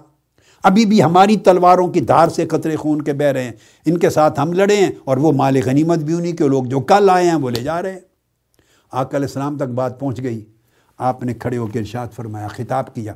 وہ آپ کا خطاب بھی صحیح بخاری اور صحیح مسلم میں ہے۔ میں خلاصہ بتا رہا ہوں، آقا علیہ السلام نے کیا بات کی؟ یہ اس کی طرف دھیان ہے کہ کون سی چیز ان کے اندر چپ گئی۔ آقا علیہ السلام نے فرمایا، میں نے بات سن لی ہے۔ بتاؤ کیا تمہیں جو تقسیم میں کر رہا ہوں، یہ تقسیم پسند نہیں ہے؟ اور میری تقسیم یہ ہے کہ کیا تم یہ پسند نہیں کرتے کہ جب ہر کوئی ہنین سے واپس لوٹے؟ تو یہ جو قریشی سردار ہیں، یہ لدے ہوئے اونٹ مال و دولت کے اور مال غنیمت لے کے لوٹیں اور تم محمد مصطفیٰ کو واپس لے کر لوٹو۔ تمہارے حصے میں محمد آئیں، ان کے حصے میں مال غنیمت آئے۔ اس تقسیم پہ کیا خوش نہیں ہو؟ بس وہ رونے لگ گئے۔ وہ جو ان کے اندر کی کیفیات تھی، ان کے اندر پھر ایک اضطراب، ایک تراتم آ گیا۔ ایک لمحے کے لیے ایک خیال چھایا تھا، وہ چھٹ گیا۔ فرمایا، یہ تقسیم ہے۔ ان کو مال دے کے بھیج رہا ہوں اور محمد تمہارے ساتھ بھیج رہا ہوں۔ تم محمد کو لے کے جا رہے ہو، صلی اللہ علیہ وآلہ وسلم۔ تو پھر وہ ڈٹ گئے۔ تو یہ وہ انصار تھے جنہوں نے مرتے دم تک آقا علیہ السلام کے ساتھ وفاداری، جان ساری نبھائی۔ اور آپ کو سہارا دیا اور آپ کے دین کے لیے تن من دھن سب کچھ لٹا دیا۔ آقا علیہ السلام ان کی عمر بھر کی اس وفاداری کو سامنے رکھ کر فرما رہے ہیں جنہوں نے میری تابے داری کی اور عمر بھر میری جانی ساری کی اور میری وفاداری کی اور سب کچھ لٹا دیا میری وفاداری میں۔ وہ انصار تھے۔ فرمایا، ان سے محبت جو شخص کرے گا، اس کی ایمان کی علامت ظاہر ہوگی۔ تو انصار سے محبت کرنا ایمان کی علامت۔ اب جو اس کے تحت حدیث لائے ہیں، وہ بڑی ایمان افروز حدیث ہے۔ یہ باب قائم کیا ہے۔ اور حضرت انس رضی اللہ تعالیٰ عنہ سے مروی حدیث، آقا علیہ السلام نے فرمایا ان النبی صلی اللہ علیہ وسلم قال، آیت الایمان حب الانصار و آیت النفاق بغض الانصار۔ ایمان کی نشانی انصار کی محبت ہے اور منافقت کی نشانی انصار کا بغض ہے۔ جو شخص ان انصار سے بغض رکھتا ہے، اس لیے انصار کو مقدم کیا اور یہاں چن کر انفرادی طور پہ ان کا ذکر کیا کہ تم سن لو کہ انصار وہ ہیں جب ابھی میں مکہ میں تھا۔ میں نے مدینہ ہجرت کرنے کا سوچا بھی نہیں تھا۔ میں اپنی دعوت قبائل کو دیتا تھا۔ مکہ کے قریش نے رد کر دی تھی، مشکلات تھیں۔ لوگ یہاں سے پناہ لینے کے لیے حبشہ بھیج دیے تھے میں نے۔ خود تین سال کی قید نبھائی تھی۔ اور دعوت کے لیے اب قبائل کی طرف میں رجوع کر رہا تھا۔ یہ وہ انصار ہیں جو اس مشکل گھڑی میں میری غلامی میں آئے۔ میری وفاداری کا انہوں نے عہد کیا، میری جانساری کا عہد کیا، میری تابے داری کا عہد کیا۔ اور پھر جو مہاجر میرے ساتھ چلے، سب کو سنبھالا اور میرے دین کو سنبھالا۔ چونکہ یہ میرے وفادار اور جانسار ہیں، ایک حدیث میں فرمایا، ان کی کمی کو تاہی بھی ہو جائے تو میری وفاداری کا حیا کرو۔ لوگوں میں اچھائیاں بھی ہوتی ہیں، کمزوریاں بھی ہوتی ہیں۔ اچھائیاں ہوں تو ان سے پیار کرو، کمزوریاں ہو جائیں تو اف و درگزر کرو۔ ہر وقت ذہن میں رکھو کہ میرے وفادار ہیں۔ ہر وقت ذہن میں رکھو کہ میرے جانصار ہیں۔ ہر وقت ذہن میں رکھو کہ میرے تابے دار ہیں۔ اور اس وقت کھڑے ہوئے ہیں میرے ساتھ جب اور کوئی نہیں تھا۔ تو اس لیے آقا علیہ السلام نے ان کی محبت کو ایمان کی علامت بنا دیا۔ اس بنیاد پر، محض اس بنیاد پر، حدیث نمبر اٹھارہ۔ وہ پہلی سترہ تھی، اس میں آقا علیہ السلام نے اس بیعت اقبہ ثانیہ کی طرف اشارہ کیا۔ اس نے فرمایا اخبرانی ابو ادریس آئز اللہ ابن عبد اللہ ان عبادہ تبن سامت رضی اللہ عنہ وکان شاہد بدرن وہ احد النقبا لیلت العقبہ۔ عبادہ بن سامت روایت کرتے ہیں اور فرمایا کہ وہ بدری صحابہ میں سے ہیں۔ اور وہ لیلت العقبہ وہ جس رات بیت ہوئی تھی، اس کے بارہ نقبہ میں سے ہیں۔ یہ بھی ذہن میں رکھ لیں کہ جب وہ تہتر پچہتر افراد نے بیعت کر لی، تو آقا علیہ السلام نے ان میں سے بارہ اپنے نقبہ بنائے، اپنے نمائندے بنائے، بارہ نقبہ اور ان کو بھیجا۔ پہلے ایک کو بھیجا تھا، پچھلے سال مصحب بن عمیر کو، اب بارہ نوکبہ گویا لوکل لیڈرز بنا دیے، چھوٹے چھوٹے گھرانوں کے گروپس کے اوپر لیڈر بنا دیے تاکہ وہ اس میسج کو آگے پھیلائیں۔ اور یہ بارہ نوقبہ اسی طرح بنائے جیسے قرآن مجید میں ہے۔ موسیٰ علیہ السلام نے اپنے بنی اسرائیل کے بارہ قبیلوں پر بارہ نوقبہ بنائے تھے۔ اس سنت کے مطابق بارہ نوقبہ بنائے۔ اور اس حدیث میں بیان کرتے ہیں امام بخاری کہ یہ ان بارہ نوقبہ میں سے ایک ہیں، عبادہ بن سامت۔ وہ کہتے ہیں کہ ہم آقا علیہ السلام کے تھے، ہم نے بیعت کی۔ قالا انہوں نے کہا با یہ اونی آقا علیہ السلام با یہ اونی اللہ اللہ تشرک بلّہ شیعہ آقا السلام نے فرمایا، آؤ میرے ساتھ بیت کرو۔ اس بات پر کہ اللہ کے ساتھ شرک نہیں کرو گے ولا تسرقو، اور کبھی چوری نہیں کرو گے کسی کا مال غبن نہیں کرو گے ولا تزنو، بدکاری نہیں کرو گے ولا تقتلو اولادکم اپنی اولاد کو قتل نہیں کرو گے۔ اس کا زیادہ تر اشارہ بیٹیوں کو قتل کرنے کی، ان کی رسم کی طرف تھا۔ ولا تاتو بے بہتان تفترون بین ایدیکم و ارجلکم کسی پر تہمت، کسی کی عزت پہ تہمت نہیں لگاؤ گے۔ کسی کی عزت نہیں اچھالو گے۔ یہ سارے آقا علیہ السلام نے ہم سے عہد لیے۔ اور پھر اس کے بعد فرمایا، ولا تعصوفی معروف اور جو حکم میں دیتا ہوں، نیکی کا، بھلائی کا، اس میں کبھی معصیت و نافرمانی نہیں کرو گے۔ یہ سارے وعدے لیے اس بیعت میں آقا علیہ السلام نے۔ اس پر آقا علیہ السلام کے ساتھ ہمارا میساک قائم ہوا۔ ان چھ سات آرٹیکلز پر وہ بیعت، وہ میساک وہ معاہدہ۔ بیعت سے مراد معاہدہ ہے میساک ہے کمٹمنٹ ہمارا پلیج قائم ہو گیا آقا علیہ السلام کے ساتھ۔ اور پھر فرمایا، فمن وفا من کم فجر اللہ اور بعض نسخوں میں تشدید کے ساتھ بھی آیا فمن وفا من کم دونوں ہیں نسخوں میں فاجر اللہ جس نے یہ عہد اور اپنا پلیج پورا کیا، اس کا اجر، پورا پورا اجر اللہ کے ذمے۔ ومن اصاب من ذالک شعین اور جس نے اس میں سے کوئی خرابی کی، کوئی کمی کر دی، کوئی نافرمانی، غلطی سے گناہ کر بیٹھا فعوقب فت دنیا اور اس کی پراپر سزا مل گئی اس کو۔ حد جاری ہو گئی تعزیر جاری ہو گئی، سزا مل گئی۔ فہو کفارت اللہ تو دنیا کی جو پنشمنٹ ہے، یہ اس کا آخرت کے لیے کفارہ بن جائے گا۔ علی نے فرمایا، اللہ پاک اس طرز عمل سے بلند ہے کہ وہ جس کو دنیا میں پوری سزا مل گئی ہو، تو آخرت میں دوبارہ اسی عمل پہ، اسی جرم پہ سزا دے، وہ کفارہ بن جاتا ہے۔ ومن اصاب منظا علی کا اور جس نے کوئی ایسی نافرمانی کی، گناہ کر بیٹھا، ثم ساتا رہ اللہ، اور پھر اللہ نے اس پہ پردہ ڈال دیا۔ یعنی وہ اس کا گناہ یا عیب یا خرابی کھلی نہیں۔ جب کھلی نہیں تو صاف ظاہر ہے، دنیا میں سزا بھی نہیں ملی۔ اللہ نے جو پردہ ڈال دیا، فہو اللہ، وہ امر اللہ کی طرف ہے۔ وہ اللہ کی مشیت پر ہے۔ انشاء افا انہو وہ جب اگر چاہے گا تو معاف کر دے گا، کوئی سزا نہیں دے گا۔ وہ انشاء آ اگر چاہے گا تو سزا دے گا۔ یہ اللہ کا امر ہے۔ فبا یا نا ہو ذالک ہم نے اس امر پر آقا علیہ السلاۃ والسلام سے بیعت کی۔ یہ جو حدیث پاک، بیعت جو ہے انصار کے ساتھ، یہ اس کے اوپر یہ لائے ہیں حضور علیہ السلاۃ والسلام کے ارشاد کے ساتھ ہی۔ اب اس سے ایک تو یہ چند چیزیں جو اس حدیث پاک سے ثابت ہوئیں۔ ایک یہ کہ بیعت معاہدہ ہے۔ وہ خزنہ مسا کا بنی اسرائیل جا بجا قرآن مجید میں ہم نے بنی اسرائیل سے یہ پلج لیا۔ اللہ پاک نے انبیاء سے لیا کہ حضور علیہ السلام پر ایمان لاؤ گے اور آقا علیہ السلام کی جب بیست ہوگی تو ان کے دین کی مدد کرو گے اضاخذ اللہ میساک النبیین علما آتے تو کمن کتاب الآخر اللہ اللہ نے میساک لیا۔ آقا علیہ السلام میساک لیتے۔ اسلام کا میساک اسلام کا معاہدہ، معاقدہ، عقد۔ معاہدہ۔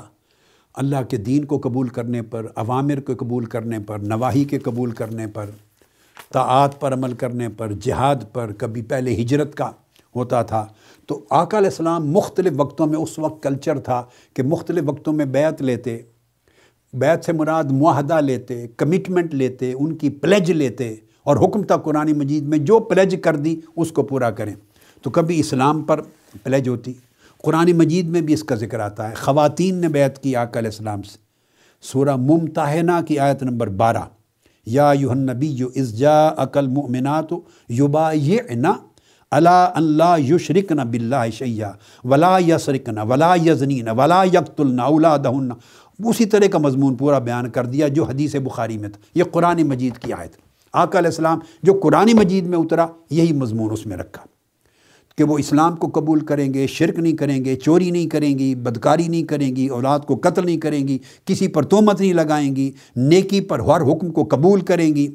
اور پھر اس طرح آ کر السلام نے یعنی حضرت جریر کہتے ہیں با تو رسول اللہ صلی اللہ اللہ شہادت اللہ الہ الا اللہ۔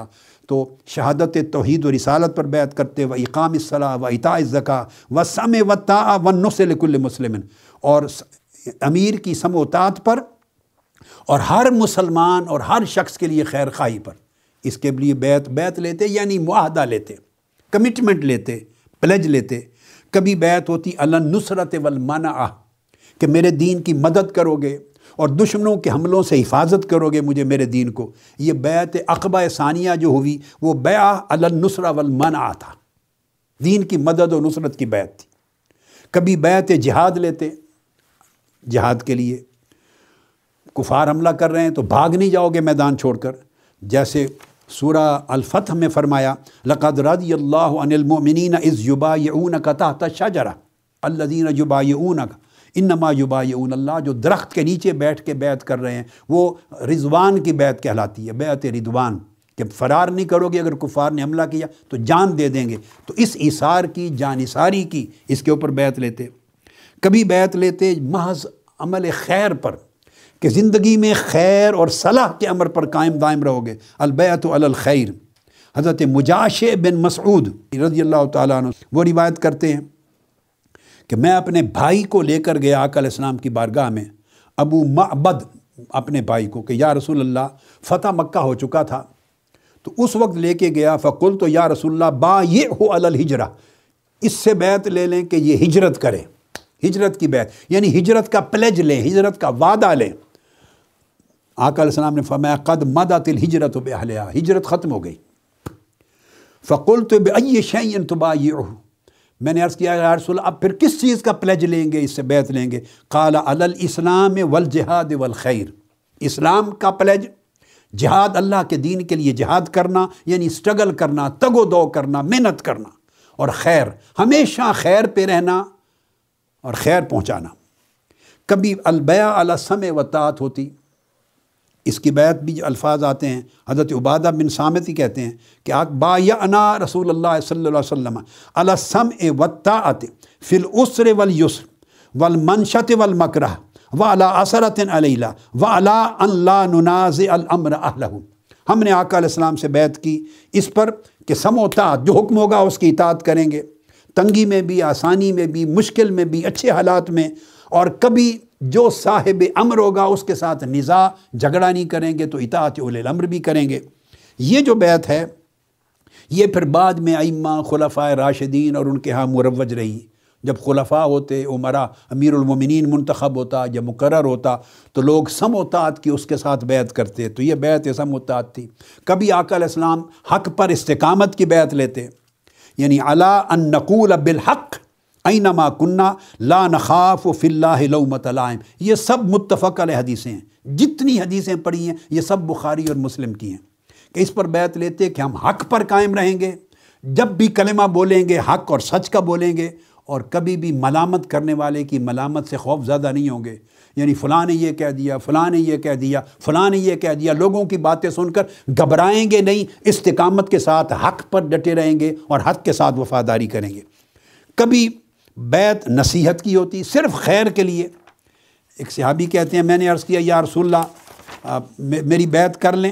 تو آقا علیہ السلام نے ساتھ شرط لگائی کہ نماز روزے ایک ساتھ بیت کرو، اس امر کی بھی، ون نس ہے لکل مسلم۔ اس امر کی بھی بیت کرو کہ ہر مسلمان کا خیر خواہ رہو گے ہر مسلمان کی خیر خواہ کرو گے۔ کسی کے لیے بدنیت نہیں بنو گے کسی کے لیے برا کلمہ زبان پر نہیں لاؤ گے کسی کے لیے بری سوچ زبان پر نہیں لاؤ گے ہر مسلمان کا خیر خواہ ہونا، یہ معنی ہے نصیحت اور ناسے ہونے کا۔ کہ ہر مسلمان کی بھلائی سوچنا، ہر مسلمان کے لیے بھلائی کرنا یعنی سراپا خیر بن جائے دوسرے کے لیے بندہ۔ اس پر بیعت لیتے۔ اور ایک قاضی ایاز نے شفا میں بیان کیا ایک صحابی کا، وہ حاضر ہوئے، عرض کی، یا رسول اللہ، میں نے بیعت کرنی ہے کہ آپ سے محبت کرتا ہوں۔ آپ نے کہا، کر لو۔ تو اس نے کہا، یا رسول اللہ، میں آپ سے محبت کرتا ہوں۔ البیع علی المحبہ۔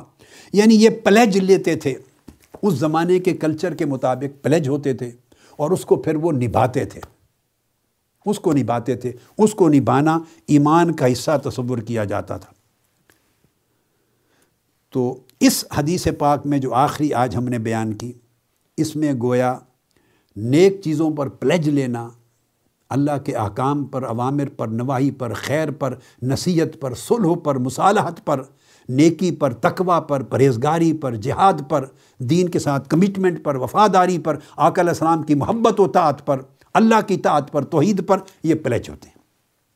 یہ ہوتے تھے۔ پھر اس کے بعد یہ آ گیا کہ اولاد کو کسی اعتبار سے مارنا، قتل کرنا، حتیٰ کہ اس کے اندر یہ آ جائے گا کہ مطلب ان کے جذبات کو قتل کرنا، ان کی شخصیت کو قتل کر دینا۔ یعنی ایسی زندگی نہ گزارو کہ وہ دب دب دک کے گویا قتل شدہ کی طرح ہو جائیں۔ یہ میں انفر کر رہا ہوں۔ انف آج تو وہ بچوں کو قتل کرنے کی کسٹم نہیں ہے نا، تو اس وقت تھا۔ ویزل معود تو سویلت بے ضم بن قتلت۔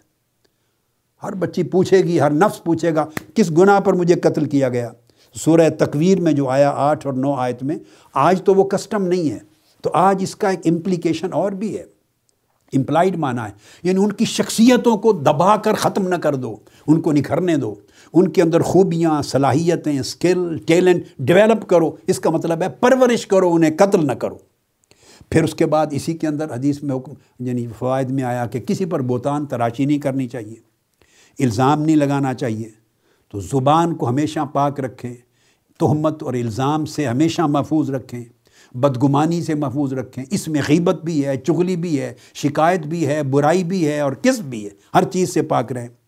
اور پھر یہ کہ جو امر اللہ نے دیا، پھر اس کے بعد یہ بھی اس میں آیا کہ اس کی تابیداری کی جائے، اس کی معصیت نہ کی جائے، اس امر کی خلاف ورزی نہ کی جائے۔ اور لفظ کیا، ولا تاسوفی معروف۔ معروف جامع لفظ ہے ہر خیر کے لیے، کہ ہر امر خیر، ہر بھلائی کی بات کی پیروی کی جائے، ہر اچھائی کی بات جہاں سے ملے اس کی پیروی کی جائے۔ پھر فمن وفا منکم اس عہد پر، پلیج پر جو بندے نے کر لیا۔ اس پلیج کے لیے یہ بھی سمجھ لیں۔ یہ واجبات میں سے نہیں ہے کہ کسی کے ہاتھ میں ہاتھ رکھ کر پلیج کیا جائے۔ یہ واجبات میں سے نہیں ہے۔ اس زمانے کلچر تھا۔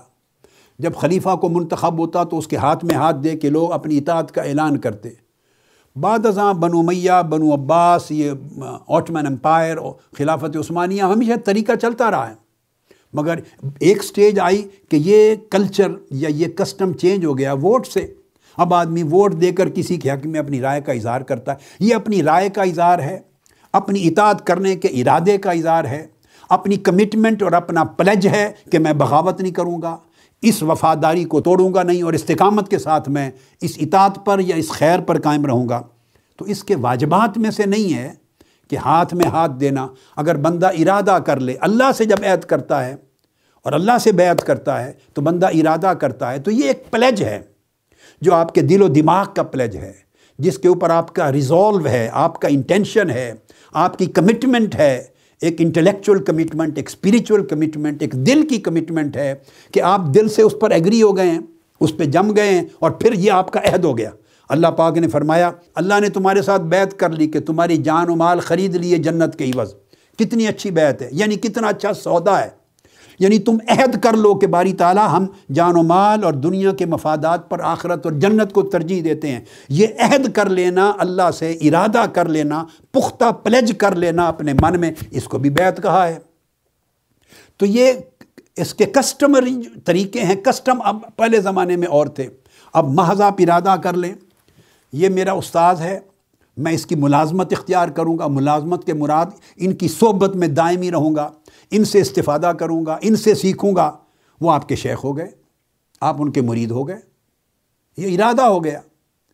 ارادہ کرنے والا مرید ہے پلیج کرنے والا بیت کر رہا ہے کمٹمنٹ کرنے والا بیت کر رہا ہے۔ وہ ہاتھ دے یا نہ دے، سامنے بھی ہو یا نہ ہو، حتیٰ کہ ایک مشرق میں ہے ایک مغرب میں ہے۔ محبت کا ارادہ کرنے والا، میں فلاں سے محبت کرتا ہوں۔ آپ ان کی کتب کو پڑھیں، ان کی تعلیمات لیں۔ وہ بزرگ، آپ عمر بھر ملے ہی نہیں۔ اللہ پاک نے فرمایا کہ ایک شخص نے محبت کی، واحد فی المشرق و آخر و فی المغرب، ایک مشرق میں ہے، دوسرا مغرب میں ہے۔ لجامہ اللہ بینہما یوم القیامت و یقول حاض الزی تحب ہو قیامت کے دن اللہ ان کو جمع کر دے گا اور فرمائے گا، یہ وہ شخص ہے کہ میری خاطر تو اس سے محبت کرتا تھا، میری خاطر محبت کرتا تھا۔ تو وہ ارادہ بھی قبول ہے، وہ بیعت اور وہ پلج بھی آپ کی ہو گئی۔ حضور سیدنا غوث العظم شیخ عبد القادر جیلانی ہیں۔ نو سو سال گزر گئے، آپ ان کی تعلیمات پر عمل کرنے کی پلج کر لیتے ہیں۔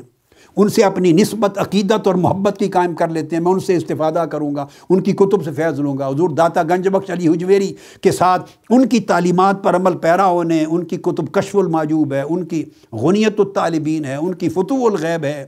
اور حضرت غریب نواز خواجہ معین الدین اجمیری ہیں، جن سے آپ کو محبت ہے۔ اور پھر ان کی تعلیمات ہیں، آپ ان کے ساتھ کمٹ کرتے ہیں کہ میں ان کے نقش قدم پہ چلوں گا، اس طرح کی زندگی بسر کروں گا، ان کی تعلیمات پر عمل کروں گا۔ تو یہ آپ شاگرد ہو گئے ان کے۔ وہ شاگرد خواہ ظاہری صحبت میں بنے، خواہ ملاقات بھی نہ ہو تو کتاب کے ذریعے بنے۔ آج ٹیکنالوجی کا زمانہ ہے، خطاب کے ذریعے بنے۔ گھر میں ٹی وی لگاتے ہیں، آپ آن لائن بیٹھ کے سنتے ہیں۔ اب یہ ساری دنیا اگر مجموعی طور پہ جو آگے آگے لوگ سنا رہے ہیں تو وہ شاید لاکھوں میں چلا جاتا ہے۔ لیکن مجھے پتا ہے کہ کتنے لوگ ریگولر اس ٹائم پہ سنتے ہیں درس بخاری۔ وہ براہ راست درس بخاری سن رہے ہیں، مگر مجھ سے ممکن ہے ان کی ملاقات بھی نہ ہوئی ہو۔ سما کر رہے ہیں، ان کو اجازت ملے گی۔ تو اس طرح کسی کی کتاب کے ذریعے آپ اخذ فیض کرتے ہیں، آپ ان کے شاگرد ہو گئے۔ ارادہ کر لیا کہ میں ان کے رستے بتائے ہوئے اچھے ہیں، اس پر قائم رہوں گا۔ آپ مرید ہو گئے۔ جس کی کتاب سے استفادہ کرتے رہے، وہ آپ کے شیخ ہو گئے۔ جس کی تعلیم سے رشد و ہدایت لیتے رہے، وہ آپ کے شیخ ہو گئے۔ جس کا کارکن بن کے کام کرتے رہے، وہ آپ کے قائد ہو گئے۔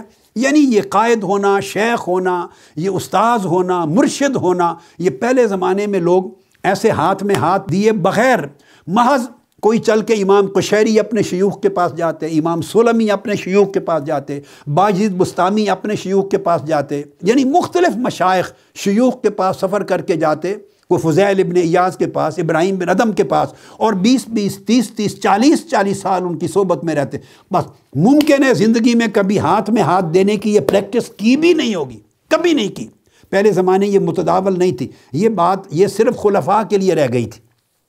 سیاسی طور پہ۔ اور شاید خلفاء اس کو پسند نہیں کرتے ہوں گے کہ کوئی اس طرح کی اب بیت کی پریکٹس کرے، وہ اس کو اپنے لیے تھریٹ سمجھتے ہوں گے۔ اس وجہ سے ایما اتھار اہل بیت کو زہر دی جاتی رہی، ان کو شہید کیا جاتا رہا کہ وہ تھریٹ سمجھتے تھے بنو عباس اور بنو میہ کے خلفاء کہ کہیں یہ قوت اپنے ارد گرد جمع کر رہا ہے، اپنے مرید بنا رہا ہے، اپنے فالوور بنا رہا ہے، یہ طاقت بنے گی، پھر ہمارے ہمارے تھرون کو چیلنج ہوگا۔ اور پھر ہمارے اچھے برے کاموں پر نگاہ، تو وہ ممکن ہے، وہ صرف جا کے صحبت میں بیٹھتے، خدمت کرتے اور ان سے سبق سیکھتے، ان کے فجوزات لیتے، ان کی تعلیمات لیتے اور وہ ساری کتابیں پڑھے تو لکھا ہوتا ہے ان کے شیوخ فلاں فلاں ہیں۔ یعنی محدثین کے بھی شیوخ درج ہوتے ہیں، وہ ان سے روایت لیتے تو ان کے شیخ ہو جاتے۔ صوفیہ اور اولیاء کے بھی شیوخ درج ہیں۔ مطلب داتا گنج بخش علی جویری کے سینکڑوں شیوخ ہیں، مگر سینکڑوں شیوخ کا مطلب یہ نہیں کہ کسی ایک کے ہاتھ میں ہاتھ دے کر انہوں نے رسمی طریق سے وہ بیت کی ہے۔ نہیں، یہ ساری بیت ہے۔ سب سے معاہدہ ہے جس سے آپ نے استفادہ کر لیا، ارادہ کر لیا، زیارت کے لیے گئے، ان کے تعلیم لی، ان اقتصاب فیض کیا، آپ کا یہ تعلق قائم ہو گیا۔ تو اس طرح تمام مشائق صوفیہ حضرت شہاب الدین، عمر سہروردی حضرت شاہ بہاؤدین نقش بند حضرت امام ابو الحسن شاذلی، حضرت سید احمد الرفائی ابو مدین غوث المغربی، شیخ اکبر محی الدین ابن العربی، آپ جتنے مشائق کا نام لیتے چلے جائیں، ساروں کے سینکڑوں سینکڑوں شیوخ ہیں۔ کسی کی خدمت میں سال دو سال رہے، کسی کی خدمت میں پانچ سال رہے، کسی کی خدمت میں دس دس بیس بیس سال رہے اور کسی کی خدمت میں سفروں میں جہاں اللہ والا ملتا، ان کی خدمت میں جاتے، رہتے، سیکھتے، پڑھتے اقتصاب فیض کرتے، تعلیم لیتے، یہ ان کے شیخ ہوتے۔ اور پھر ان کی تعلیمات کے ساتھ کمٹمنٹ کرتے۔ ان کا پلج ہوتا کہ جیسے زہد اور فقر کی راہ آپ نے بتائی، جیسے تقوی اور صداقت کی راہ آپ نے بتائی، جیسی خدمت دین کی راہ آپ نے بتائی، جیسے علم صالح کی راہ آپ نے بتائی، اس پر قائم رہوں گا۔ اس سے ان کی تہارت نفس ہوتی، اس پلج کے ذریعے۔ پلج ان کا محاسبہ بنتا۔ وہ اپنا اس کے ذریعے محاسبہ کرتے کہ میری کمٹمنٹ ہے اللہ سے، اللہ کے رسول سے اہل اللہ سے کمٹمنٹ ہے۔ میں اس راستے پر چلوں، اس پلج کو نہ توڑوں۔ اور وہ پلج ان کو مدد کرتی۔ مگر سارا کچھ ہوتا کیا ہے؟ وہ دراصل اپنا ارادہ ہوتا ہے۔ آخری بات یہ کہ اگر کہیں آپ کی پلیج دل کے اندر ٹوٹ جائے، آپ کسی سے مطمئن نہیں ہیں، راضی نہیں ہیں، کسی کا عمل کسی وجہ سے آپ کے اندر ایک انکار یا بغاوت یا تردد یا ایک شک و شبہ یا ان کی ناپسندیدگی آ جائیے تو آپ اس کو توڑ بھی سکتے ہیں۔ کوئی زنجیر تو ایسا ہے نہیں جو بندھا ہوا ہے تو آپ چھوڑ نہیں سکتے۔ ارادہ کیا تھا تو وہ معاہدہ ہو گیا تھا، وہ بیعت ہو گئی تھی، وہ ارادت ہو گئی تھی۔ ارادہ کیا توڑنے کا، آپ کو نہیں، رہا، کوئی اور جگہ پسند ہے، وہاں چلے جائیں، چھوڑ دیں۔ ہمیشہ خیر کے پیچھے رہیں، ہمیشہ خیر کے پیچھے رہیں۔ اور ایک جگہ سے خیر ملے تو اس کا مطلب یہ کبھی نہیں ہوتا کہ کسی دوسری جگہ خیر لینے سے روک دیا جائے۔ یہ بخل ہوتا ہے۔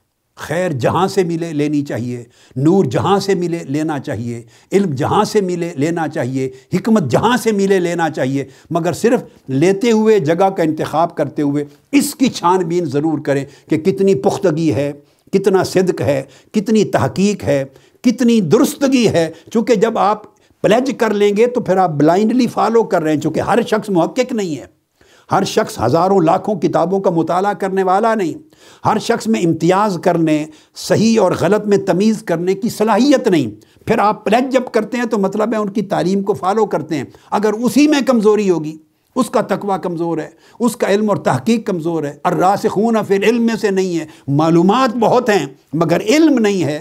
اس میں دقت نہیں، گہرائی نہیں، اس میں حکمت نہیں۔ تو جب یہ خرابی ہوگی تو وہ غلط فیصلے کرے گا۔ اس کے فتویٰ غلط ہوں گے، اس کی رہنمائی غلط ہوگی۔ وہ کبھی آپ کو انتہا پسند بنا دے گا، کبھی ادھر پھسلا دے گا۔ مختلف مشکل مقامات آئیں گے تو اس کی گائیڈنس مس گائیڈنس بن جائے گی۔ لہٰذا چناؤ کرنے کے کہاں سے پڑھنا اور کہاں سے سیکھنا ہے، چناؤ سے پہلے محنت کرنا ضروری ہوتی ہے تاکہ بعد کی مشکلات سے آپ بچ جائیں۔ یہ چونکہ حدیث بیعت الانصار تھی، آقا علیہ السلاۃ والسلام کے دس اقدس پر، تو میں نے ساتھ اس موضوع کو بھی سمجھا دیا۔ اللہ رب العزت ہمارے اعمال اور احوال سب کی اصلاح فرمائے اور ہمارے لیے خیر مقدر کرے۔ اور ہمیشہ خیر پر استقامت دے۔ والسلام علیکم ورحمۃ اللہ وبرکاتہ۔ سب سے پہلے نئی ویڈیوز کو حاصل کرنے کے لیے شیخ الاسلام ڈاکٹر محمد طاہر القادری کے آفیشیل یوٹیوب چینل کو سبسکرائب کریں اور بیل آئیکن کلک کریں۔